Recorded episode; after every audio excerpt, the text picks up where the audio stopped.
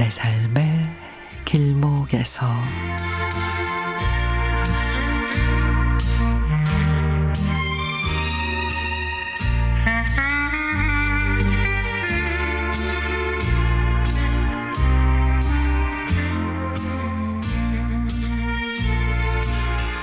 친정아버지는 불같이 급한 성격으로 호랑이 같으시고 친정 어머니는 또 세상 급한 일이 없는 천하태평 거북이십니다.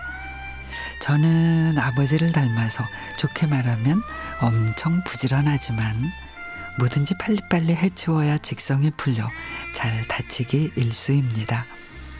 그러던 사람이 50 중반이 되고 보니 영 딴 사람이 돼 갑니다. 뭐랄까 좀 너그러워진다고 할까요? 마음이 태평양 같아집니다. 이런 자신이 낯설고 어색하지만 그리 싫지는 않습니다. 학교 행정실에 근무하는데 방학 중에는 아이들처럼 쉬죠.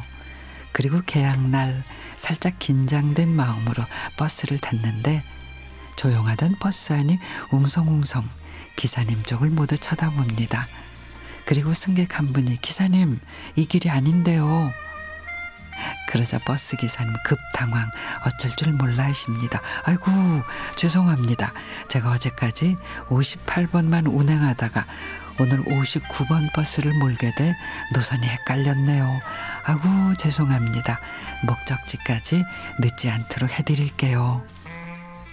이런 일은 처음이라 좀 황당했지만 금세 그래 그럴 수 있지 뭐 젊은 기사님이 얼마나 놀랐을까 우리 습관은 몸이 기억하는 건 당연한 거지 맞아 나도 그럴 때가 얼마나 많은데 긴 방학을 쉬고 개학날 출근하면 은근 뻘쭘하죠 개학 이튿날 새로 부임한 교장 선생님께 실장님이 행정실 직원들 소개를 하십니다. 아, 이쪽은 공사계약 담당 과장이고요. 이쪽은 급여 담당 이계장, 그리고 특수행정실무 이, 이, 이, 제 이름을 기억 못해서 당황하십니다.